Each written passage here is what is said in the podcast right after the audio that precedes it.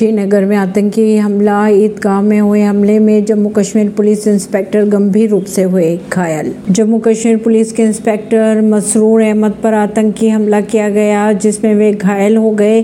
गोली लगने के कारण घायल हुए इंस्पेक्टर को नजदीकी अस्पताल में भर्ती कराया गया। पुलिस ने मामला दर्ज करते हुए इलाके की घेराबंदी कर दी है। खबरों के अनुसार यह गोली पिस्टल से चलाई गई थी। हमलावर पुलिस इंस्पेक्टर के पास ही मौजूद रहा होगा, ऐसा अनुमान लगाया जा रहा है। इसको ध्यान में रखते हुए पुलिस ने इलाके की घेराबंदी कर तलाशी शुरू कर दी। परवीन सिंह नई दिल्ली से।